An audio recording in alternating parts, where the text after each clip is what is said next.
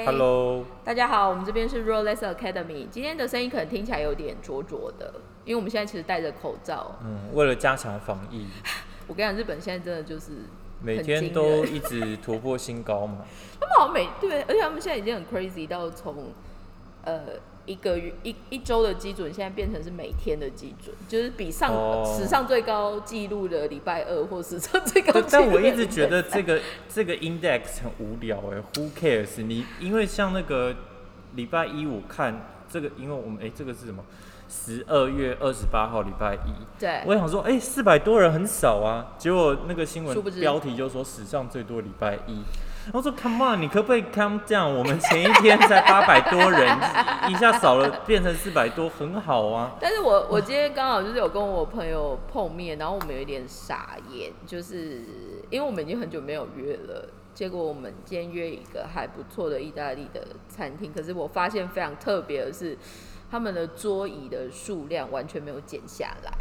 然后哦人也非常的拥塞，我只能用拥塞这样子，因为它这排的非常紧密。哦，所以我们进去，我们其实有点吓到，想说要走嘛，但是就心想说但还是坐下来了。，But anyway，我们就是我们就是口罩就不离身了。应应该是说，我们今天在东西来之前，我们其实就是都戴着口罩这样子。可是，他其实我觉得，其实那就在讲一件事情，就是我觉得现在日本就是整体来说，对这件事情可能已经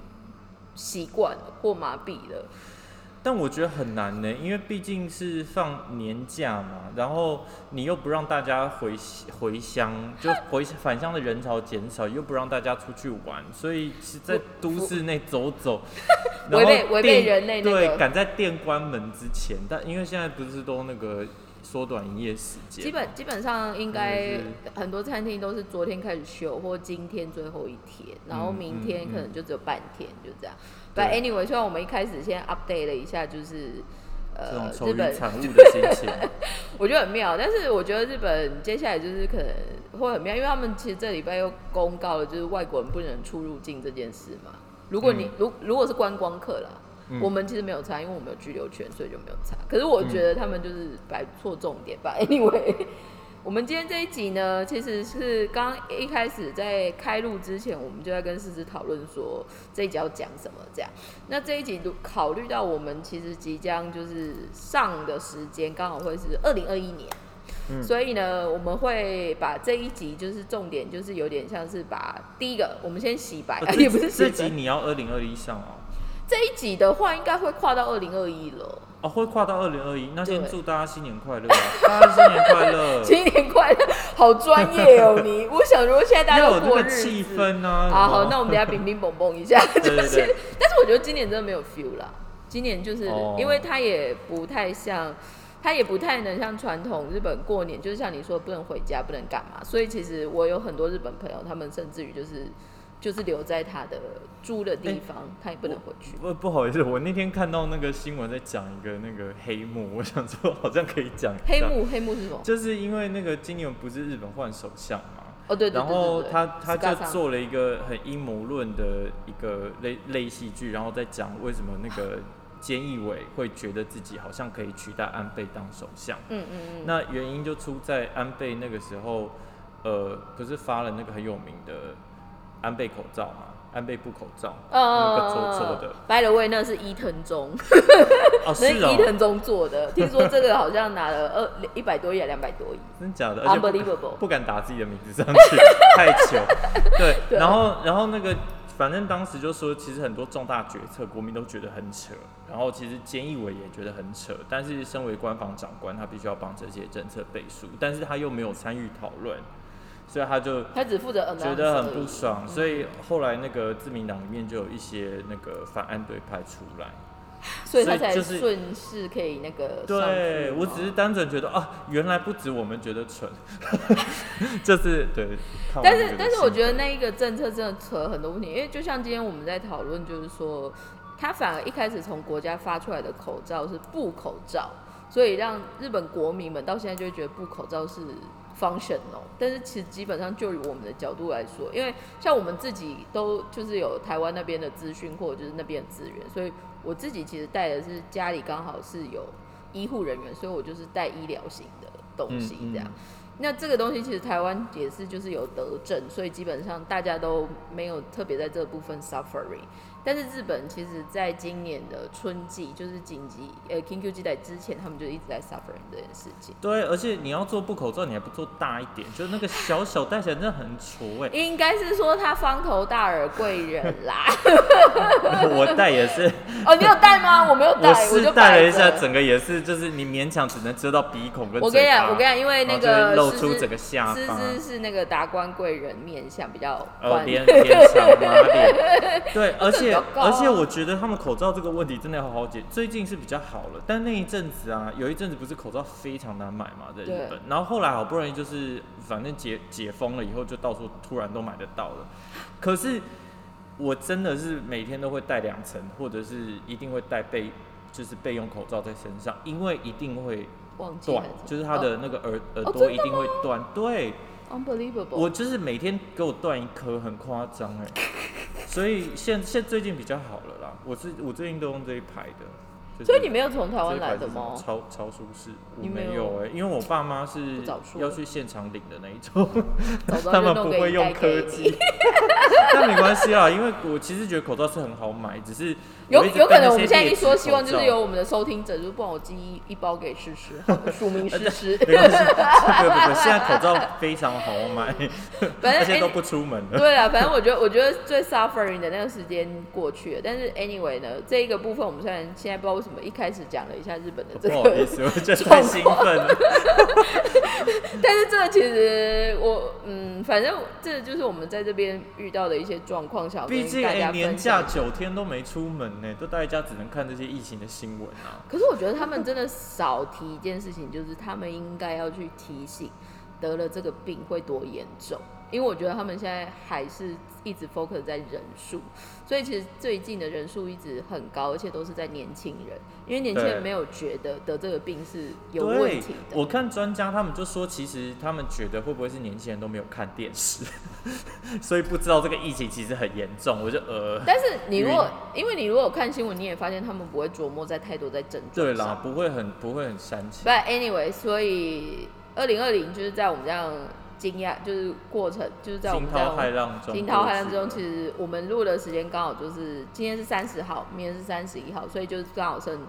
最后两天。然后我们这一集呢，除了就是要准备就是送走二零二零，要迎接二零二一之外，我们其实想要先回到上一集。虽然我们现在就是搞了有点久才开始讲到上一集，但是上一集其实最后的。关键字，虽然诗诗就非常认真的，就是呼吁大家可以不用来做成衣的业务，这样不要投身苦海，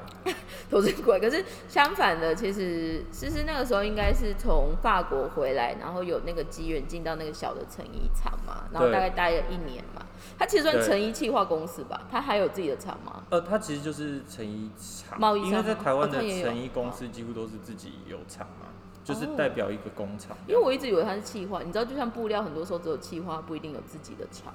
但是你们那个是有自己的厂，我们那个是。那真的算规模还 OK 耶，其实还不错。呃，其实那一间真的蛮小的，它的厂也才两。那它是 Made in Taiwan 吗？还是？呃，是 Made in China。哦，OK。嗯，base 在中，就是那时候，诶，反正老板的上一代。就等于大老板跑去中国开了一间工厂，有点类似这样，还是去把它买下来，我有点搞不清楚。因为其实这个我觉得可以，呃，除了我们希望提供平衡平衡资讯 之外，因为上一集。结论，哦，我们都要连贯连贯。对对对，除了连贯，还有平衡资讯，就是因为其实上一集是让我们讲的，就是成业务很可怕，还是干嘛？虽然现在他可能还是这么觉得，可是相反的，也因为他是这样子的背景跟这样子的机缘，他后来离开那个厂之后，他其实就到了他上一集也有提到所谓的呃，那叫什么？你那时候是怎么叫你们公司？我看一下，幸福企业。对，对，他那时候就提到了幸福企业，right？地球最幸福的企业，现在还是哦，现在还是。对，所以这这个其实很好。他现在讲的这个企业呢，我不太清楚他已经有没有把那个罪孽，就是他有没有把他的那个人际关系处理好了。所以我们目前还是先不露出公司的名字，但是应该隐隐约约有提过。可以露出吧？可以吗？我没差，看你哦。好啦，我跟你讲，他是巨阳，前 前巨阳，前巨阳，对。但是但一般好啊，一般好像不啊，算了，我们这个收听人数也不是十几，我们现在已经，我们我们现在已经破二十万的时候，我们现在才破千而已啦，还好还才破千而已。但是重点是呢，呃，我不太清楚我们现在听这一个 channel 的人的 background 是什么，maybe 有学生，还是 maybe 有不认识的人，也或许有业界人。但如果就是 just in case，如果是不是业界的人的话，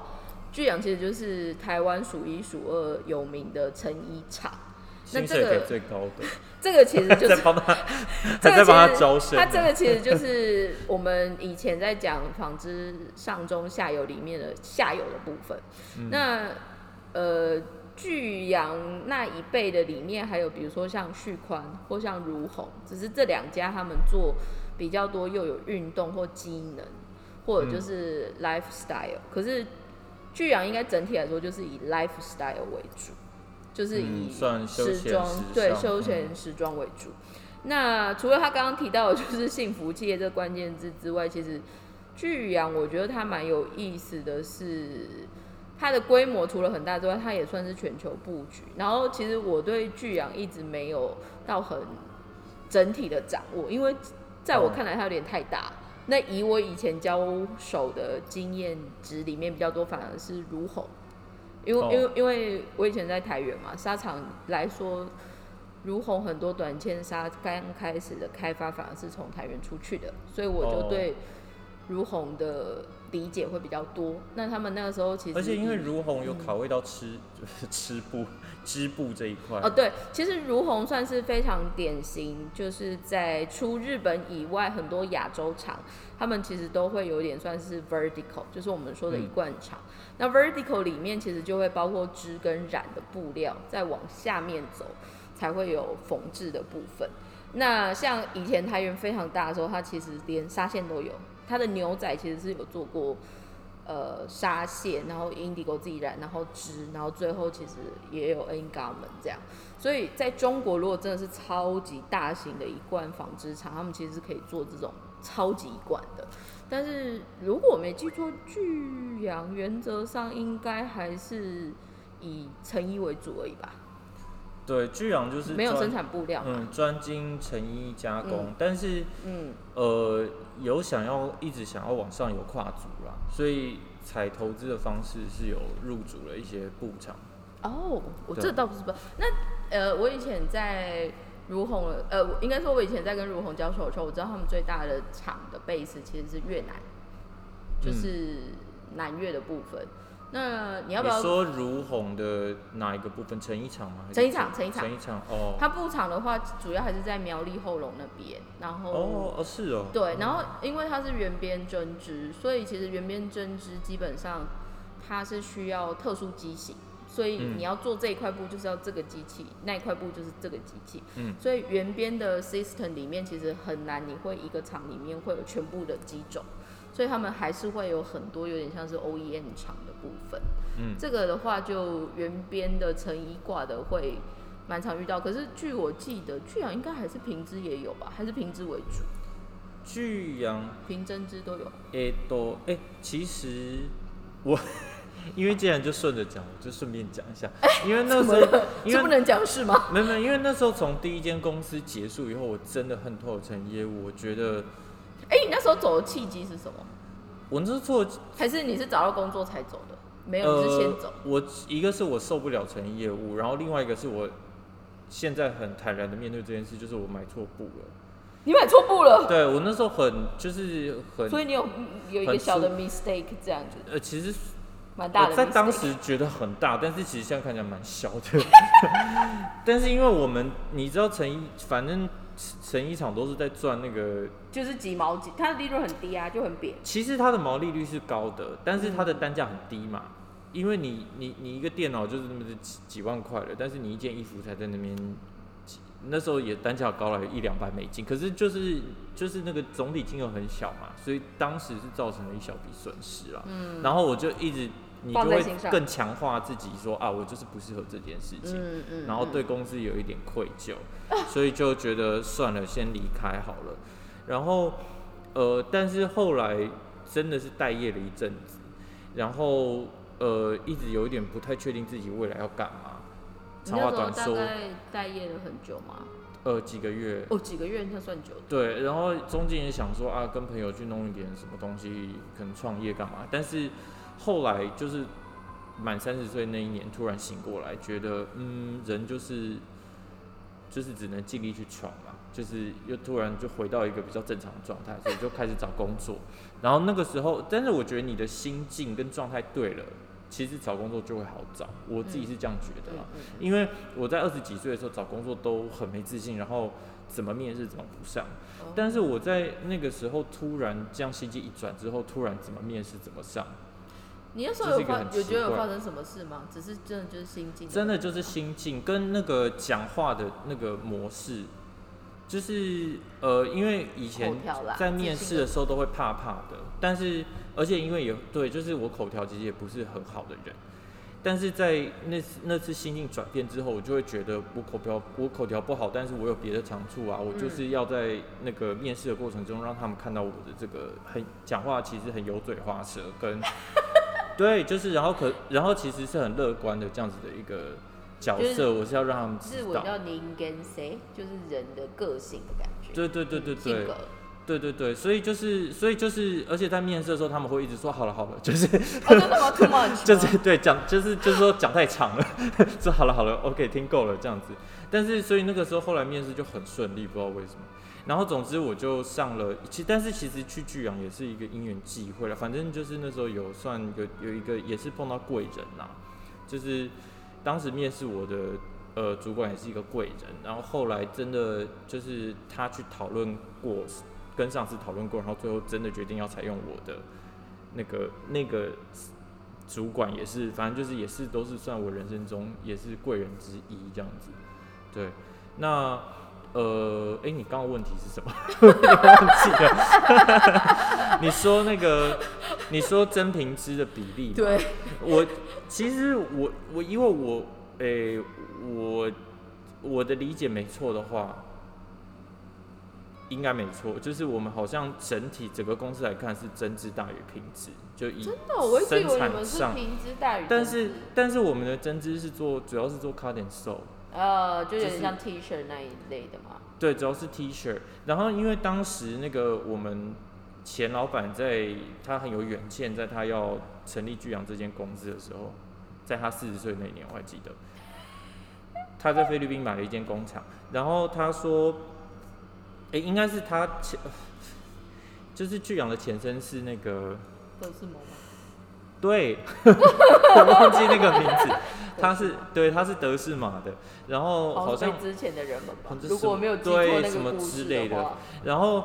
他就是他那时候的宏愿是他就是只做什么世界前二十大品牌之类的，所以他就是只做最，就等于只有大客人他才接，所以那时候一接都是接那种，他好像后来接了一单，我如果看那个报道故那个没记错的话，应该是沃尔玛的吧。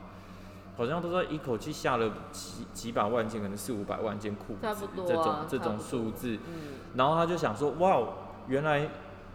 原来做这么便宜的单品也可以赚这么多钱，所以他后来就比较是走这个方向，就是真的是便宜，然后大量生产，就是跑产能的。所以在巨阳的，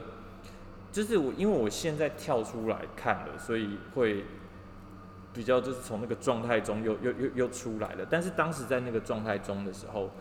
我们的每天日常的工作最最主要的其实就是去维护工厂的产能。嗯，就是你要让它的那个产能可以保持在一个很饱和的状态，因为这样才可以帮公司的利益最大化嘛。这个其实是你不可以让它断线。这其实是在工业管理里面最理想的状况，因为坦白说，不管是员工或者是所谓的机器运转，或者是你整个所谓的现场的维护成本来说，就很多时候其实我像我们后来，我以前在台原就会听到有些时候他们会呃牺牲一些正常利润，但是也希望接大量的单，可以让工厂去 run 的原因，是因为如果你反而直接利润好，可是你的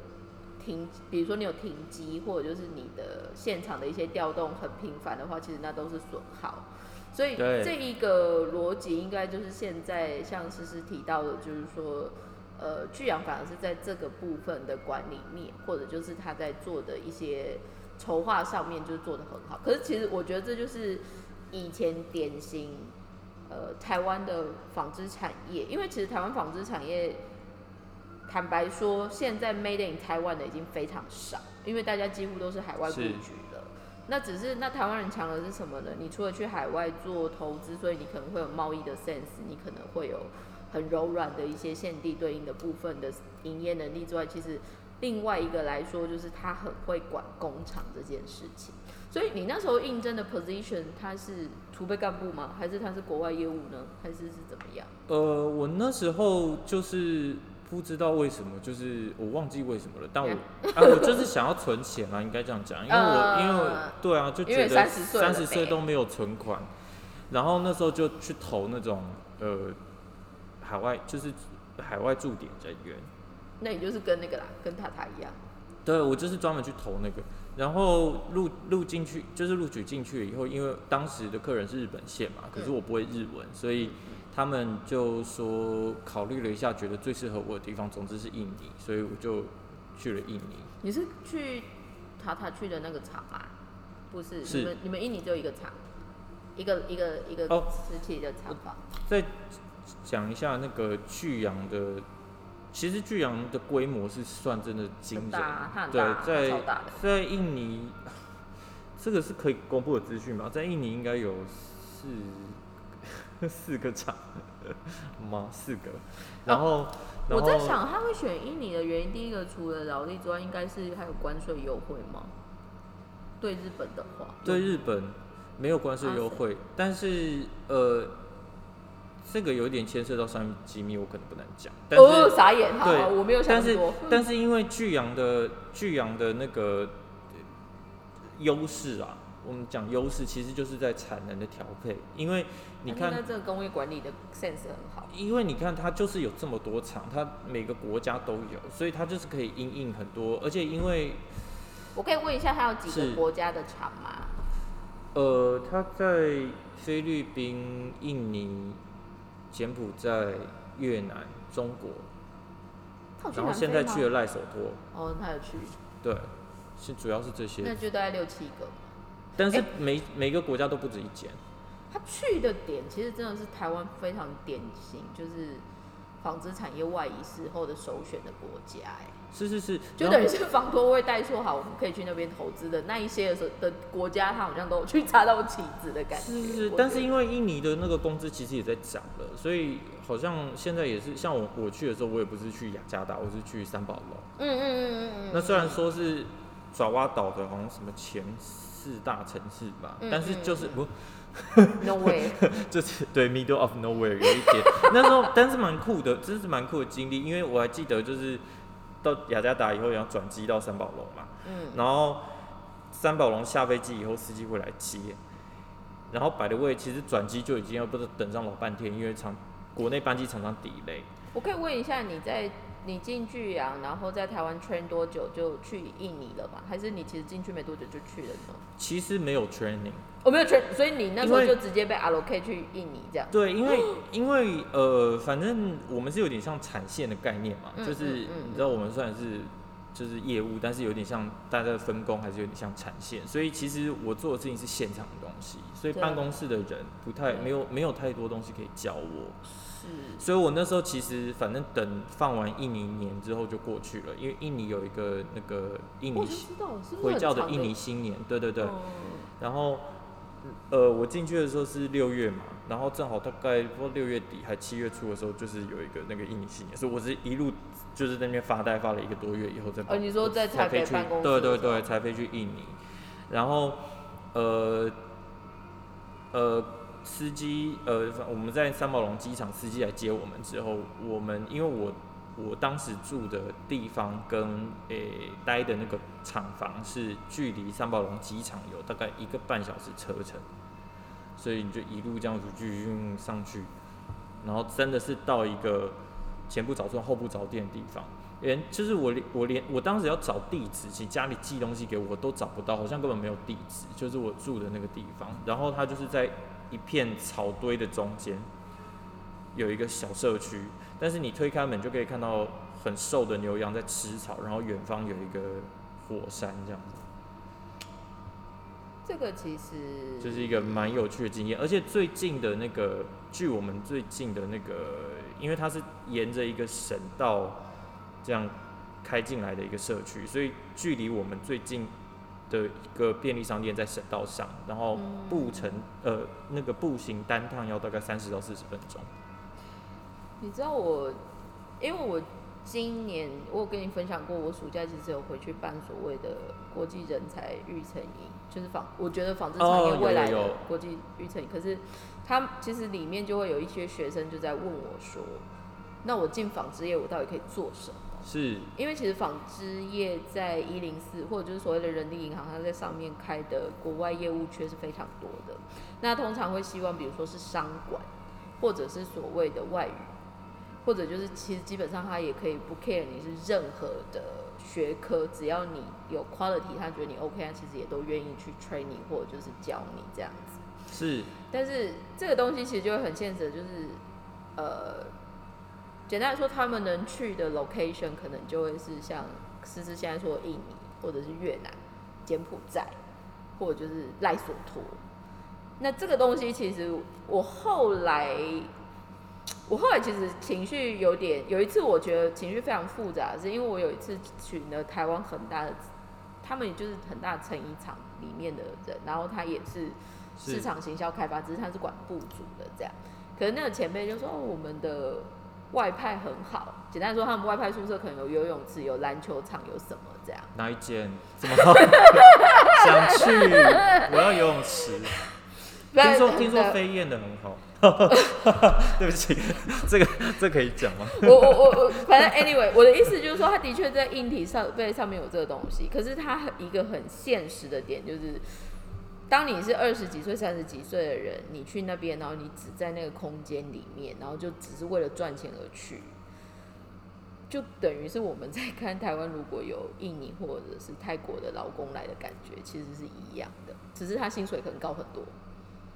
嗯，对啊，其实去就是为了薪水啊，这一个，但是对但是我我我必须说，就是因为其实你去到当地的那个，你可能会碰到的环境会有可能会差很多，因为像比如说运气运气的啊。像比如说宝城去印尼的话，可大部分都去雅加达嘛，嗯嗯嗯，但是无论如何，因为呃，比如说，当你今天呃在选要一个去生活的地方的时候，你可能直觉不会去选就是那些开发中国家，但是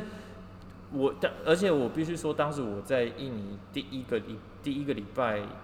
我就超想回家的。你知道我因为因为因为我们那边就是真的是 middle of nowhere 嘛，所以你在你平常在那个宿舍，你你就是房间坐一坐，蟑螂就会自己爬进来，因为你就是旁外面就是一个野生动物园、啊。I know，我现在只是想要 point out 一件事情，因为我后来当那个副总跟我说，他觉得我们设备很好，而且他们甚至鼓励内校，就是最好就是是同事跟同事之间结婚的话，可以从单身宿舍搬去双人宿舍什嗯，么之类的。大公司都这样。对，但是我心中，我后来其实，在 private 我就问他说：“哎、副总，听说你女儿在美国念书，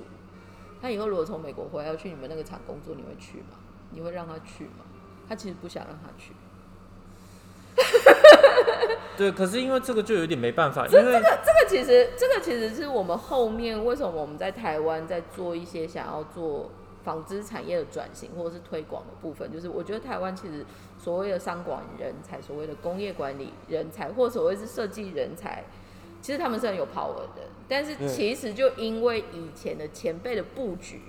他会觉得我就是要去降低成本，所以一样去插旗不，可是可是因为我觉得你你先说那个地方，其实你可你平常不会去，所以其实真的去了以后，其实感觉是酷的。当然，我当时是觉得很痛苦生活，但是回头去想那段生活，其实是蛮开心的。但是你 stay 多久？我是对，因为我是我是一个因缘际会在那边大概六个月，那你很短啊。对，没有，但是因为我后来是，我后来是就是他们好像反正就临时需要一个人去中国支短期支援，所以你又换飞去中国这样。对，然后为什么是我的原因，是因为我手上正好有台胞证，还没过期，就是正好而已。然后那你去图停多久？我印象中国多久？我印象非常深刻，我是在因为十一月的时候在那你哦六十月去，十一月，嗯嗯，呃，七其实我七月底才去，那你真的也停不到半年啊。对，没有，可是我是去短期支援，所以大概十月底的时候，他们有试出有这个讯息，然后在我还记得是某一天的礼拜四，然后早早上确定是我要去了之后，我爸隔天就诶帮、我去台北的那个总公司就拿了一个冬天的大外套，因为十十一月在那个那那时要外中国的那个要去的那个地方，在上海附近。哦，蛮冷的，大概也是不三三三五度这种数字。对，然后我我们公司就帮我把那个外套寄到中国去，我嗯人礼应该是礼拜一中午就出现在上海，所以你就是东西去也没有回家，反正就是就直接去就是我就直接从印尼搭红眼班机，然后那个应该是礼拜天晚上飞机，还是礼拜一，我真的忘记了，然后就出现在上海，所以其实就是两三天的事情。你看我们公司的快速调度就是这么快，在剧场就是会学到效率。这件事情。我我会觉得在，因为坦白说，巨阳应该有二三十年了吧，有二十年吧，呃，你说好像是一九九零成立的，所以大概二十年嘛，二十年快三十年。对，三十年，嗯，对，所以我们现在其实当当我们后来，因为因为举举例来说，我自己的境遇来说是非常特殊的，是。因为比如说，就就举例来说，我们同辈的人，包括我们共同友人，如果大家在纺织业，你要做所谓的外派，就会像你说，可能是去东南亚，或者就是去赖索托去哪里，去越南这样。嗯。我是少数可以来日本的人，嗯。所以那个时候的设定其实就非常的特殊了，因为大家通常就说哦，你纺织业你要外派，下一句就说、所以你要去东南亚嘛，你说没有，我在东京，嗯嗯嗯，但是是因为那样子的因缘际会，我有 catch 到了，那当然就是很实际的说，他就是像你说的，它其实是一个可以很快速累积财富的工具或手段，因为坦白说，外派薪水一定不错。只要你可以杀，就是你可以忍耐这样子。嗯可是举例来说，就像刚刚那一段，就是好像有点可怜，这是什么之类的。我我觉得这个很好玩的是啊，如果你问我现在，因为我们的年纪也差不多，周遭有人生孩子了嘛。如果你问我的朋友，我说，哎、你孩子要去那种这样子的 career，你觉得怎么样？他绝对不会让他去的。所以我就会觉得，不要再说我们七年级是草莓族。我只是，我只想第一个，我想要先补充一下这个部分。但是因为我们那一辈很认命了很多，另外一个原因是因为我们有遇到雷曼兄弟，所以我们那一辈人其实某方面在这方面啊，我我其实听到非常多的人对于去东南亚有机会去外派，他们会很 appreciate，因为他们就坦白说，哦，我财富累积很快，呃，我觉得不只是这样我觉得体验，我觉得尤其是啊，就是当你今天，就是假设我今天在台湾，然后当我听到说哦去欧美日，这是一组，然后或者是去东南亚另外一组，然后我有一个就是我觉得他非常有成就的学长，现在在他好像应该是去英国念完书以后，后来现在在印度，就是我个人觉得那个就是一个，就是你要有一点冒险性格的人，因为你因为听当你听起来说去欧美日，你不会觉得去冒险嘛，你就会觉得哦，其实我觉得那是开发开发已开发国家，嗯。对，但是但是当你去那个东南亚的时候，你就觉得哇很兴奋，就是会有一种就是去冒险，因为那个地方很少人去，你知道吗？我我觉得这个部分啊，我后来其实会觉得这个东西，至于我们我们想做的事情是，至少我们可以事先把资讯先让大家知道，就说哦，你就是要去那边，然后那边可能会有这样的东西。那这样子，如果你在这个前提之下，你可以呃接受，或者就是你可以去 enjoy 的话，那我觉得去那其实对你来说蛮好的。但是因为多数的时候你在求财上面，你在那边看，你其实是他一定会跟你说我们外派很好啦。但是就像以你来说，你可能在当下，因为可能你已经也在法国生活过，所以对于在国外生活这件事情，你就会用更 positive 的感觉，反正就都体验看看这样子。可是因为我们后面也有听到很多，其实很多人是放弃外派的，他可能去，他甚至于就是我不要，我要回来的那一种也有。对，我觉得其实觉得，因为其实我 我自己知道，我我待一阵子，我知道我待不了很久，哦，但我觉得这个生活很酷。可是我有碰过，我有一些朋友真的也是待在那边待了一两年、两三年的。五六年的都有，就是就是就觉得这很酷，因为因为你我觉得适不适应跟适不适合，真一个的适不适。应，而且另因为而且还有一个最大的诱因是你已经拿了，你不但拿了拿的总总体的薪水是比平常你在台湾当上班族的薪水高很多之外，你还有通常台湾公司喜欢用的方式是两地给薪嘛，嗯，所以你在台湾的那一份薪水你就几乎都没有碰触到，所以这一方面帮你做到存钱，然后你在当地的薪水是有点多到你根本花不完。因为你也没地因为方花。一个你一个你也没地方花，你没有需要，因为你在台北，呃你就是常常会有跟朋友有社交的需要啊，那为了这些社交需要，你要去添购一些行头，那我知道了。但在当地不但没有这个需要，物价又低，这是重点。我跟你讲，这个其实很有点很妙，就是就比如说像现在，我觉得也不是只有台湾，我觉得现在全世界一个很大的危机叫做贫富悬殊。嗯，那这个东西其实就会影响到你对于你的工作、对于你的生活的选择的嗯嗯嗯，可能性，是或者是先天它是一个局限。那我们今天其实做这一集，主要第一个就是说，虽然刚刚思思在上一集就是有特别振兴起手，就是说，哎、大家可以不用来做这个产业，嗯但是相反的，在这一集我们也想要提的，就是说，也因为他在这个产业，然后特别他可能就是进了他觉得史上最幸福的那个幸福现在还是这么想。对他 反而就是可以去看过很多不一样的世界。所以你是从中国离开之后就回，就就准备来日本了吗？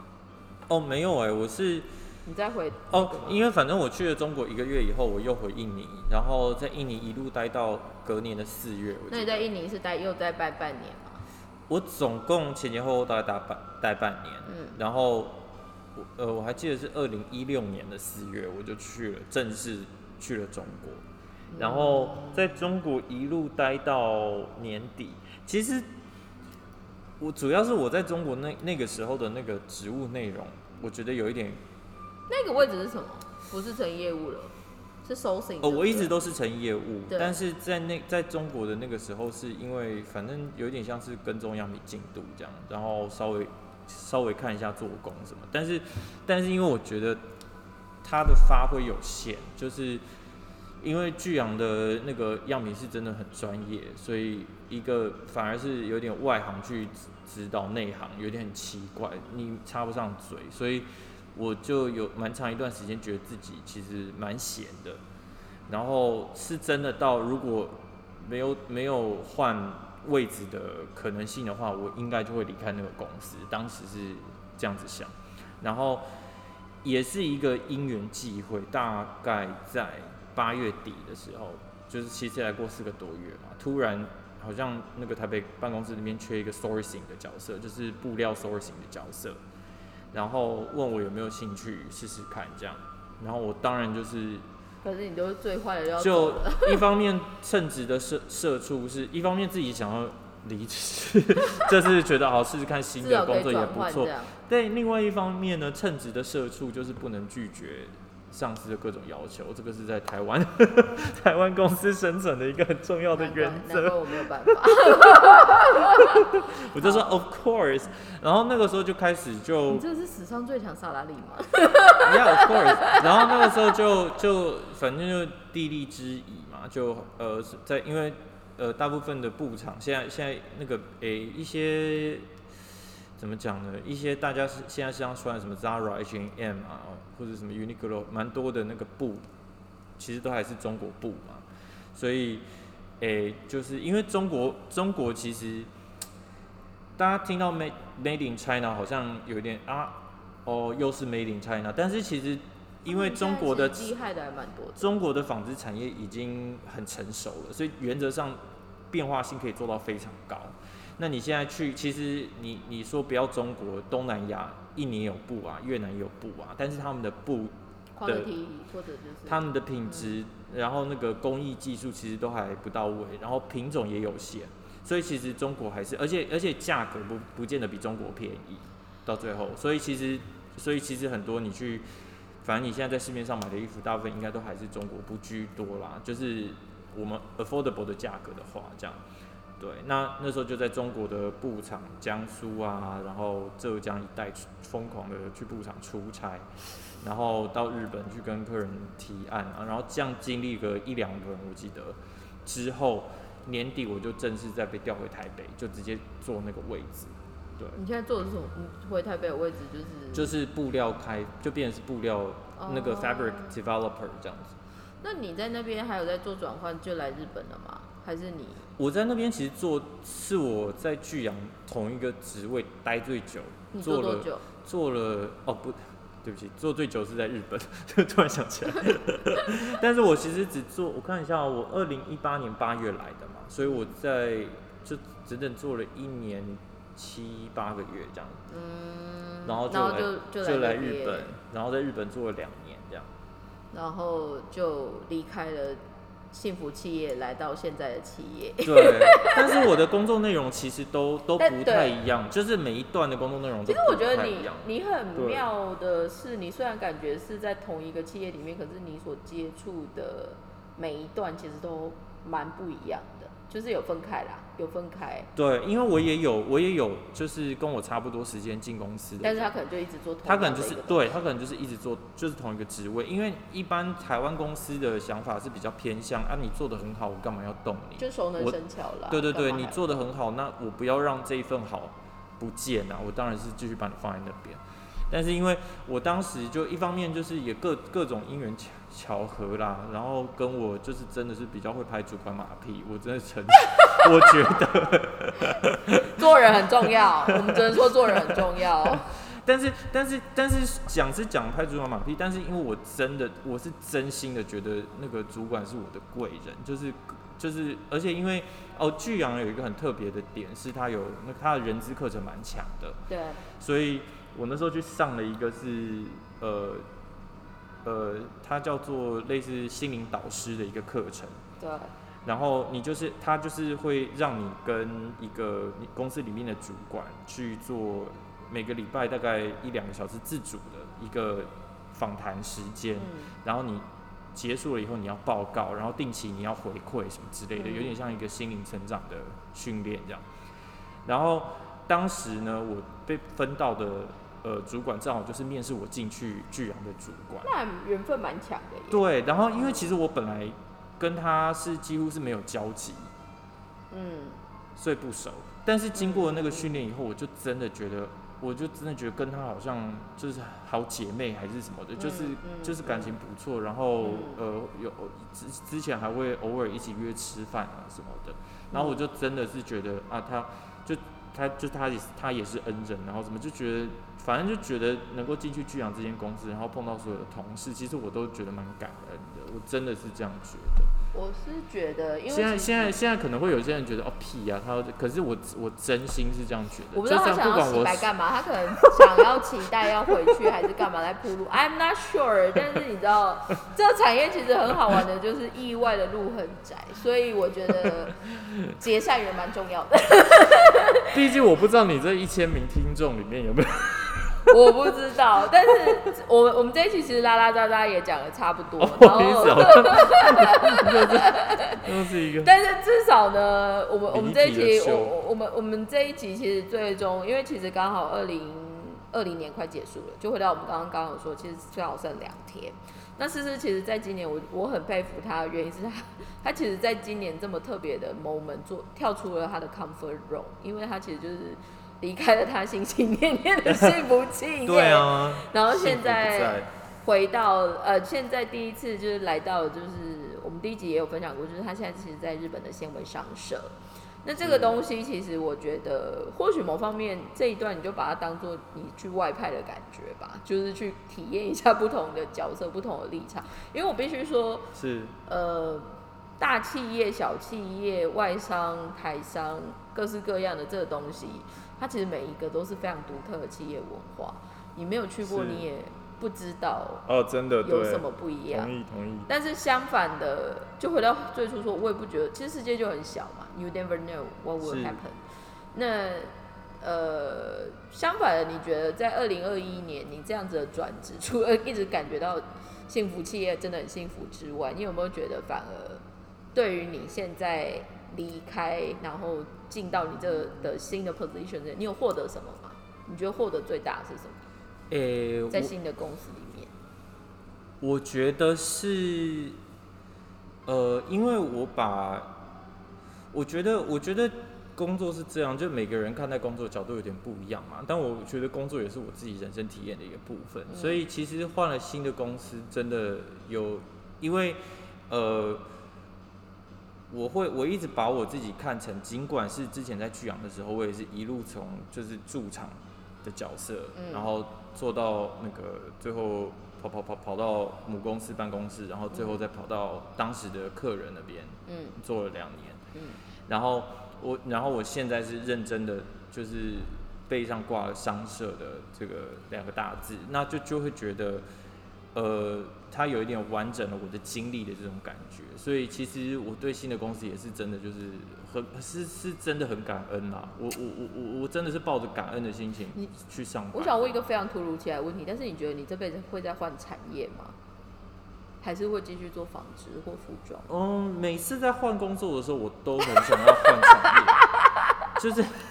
尤其是尤其是当你看到那个就啊薪水上限大概就这样子的时候，就这很现实嘛。但是但是其实当你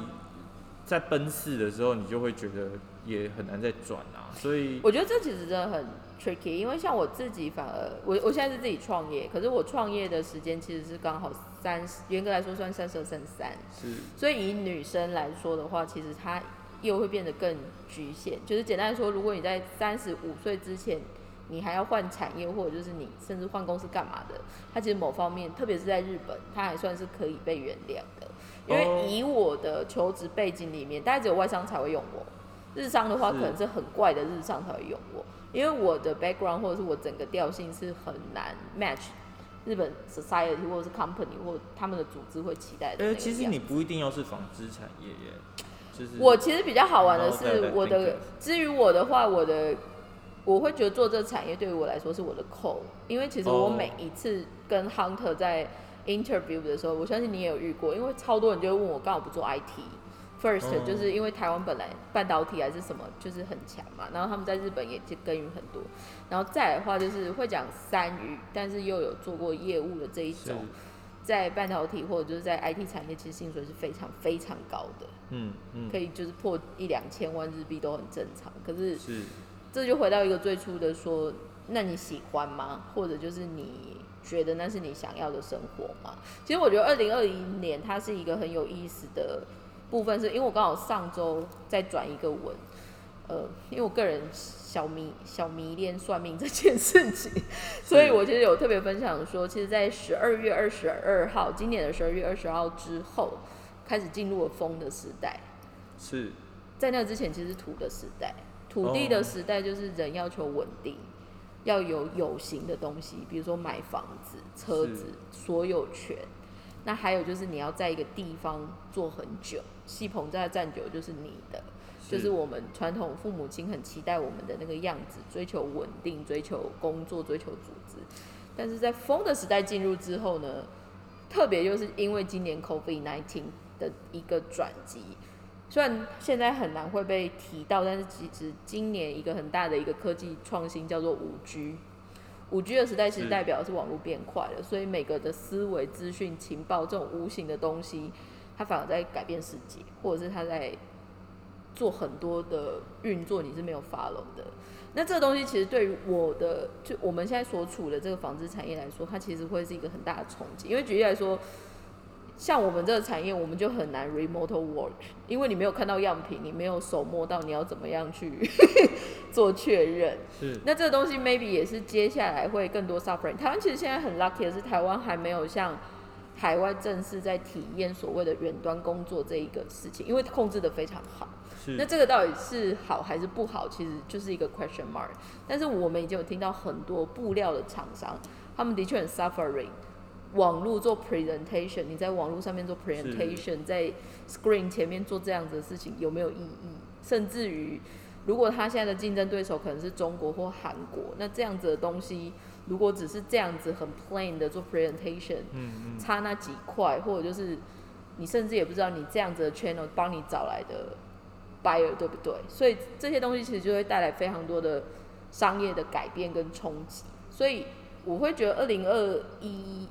或许它就是它应该还是会跟二零二零一样刺激，但是因为包括比如说现在病毒也有新的种类出来了嘛，是，所以因为我觉得整个 overlook 或整个大环境看，台湾现在控制的很好，可是你不得不否认的是，整个全世界台湾以外的国家其实就是被弄得很乱、对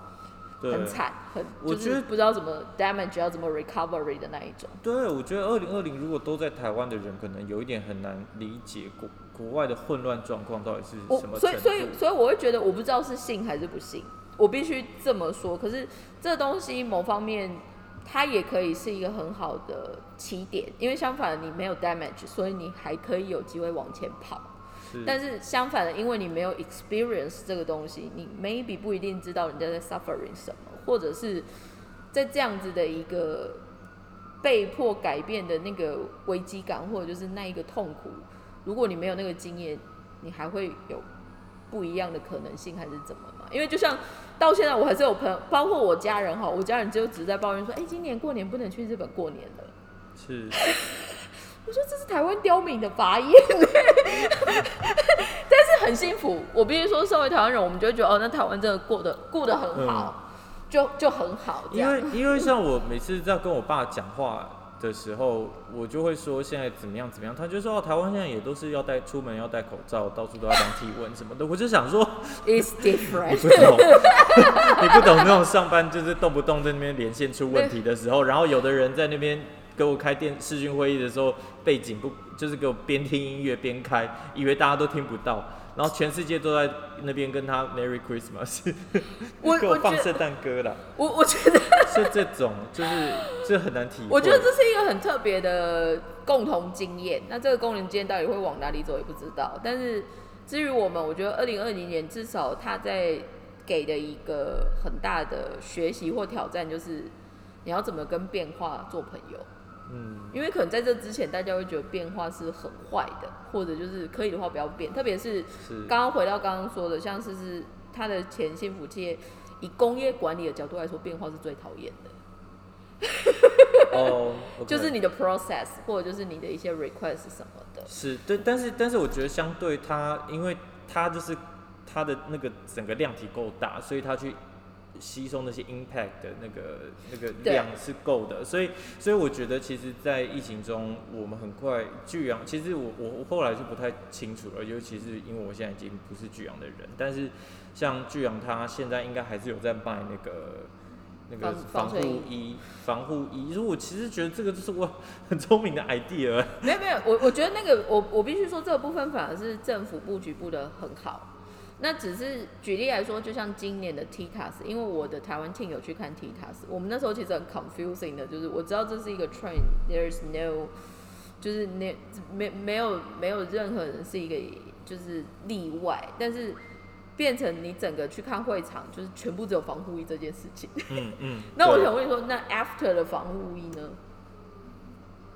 After 防护衣是什么就是 after corona 的这个时代的话，我相信台湾人可能还是很 corona 之后再说很吧。flexible 可以做，可是没有，因为举例来说，如果你的公司够大，你其实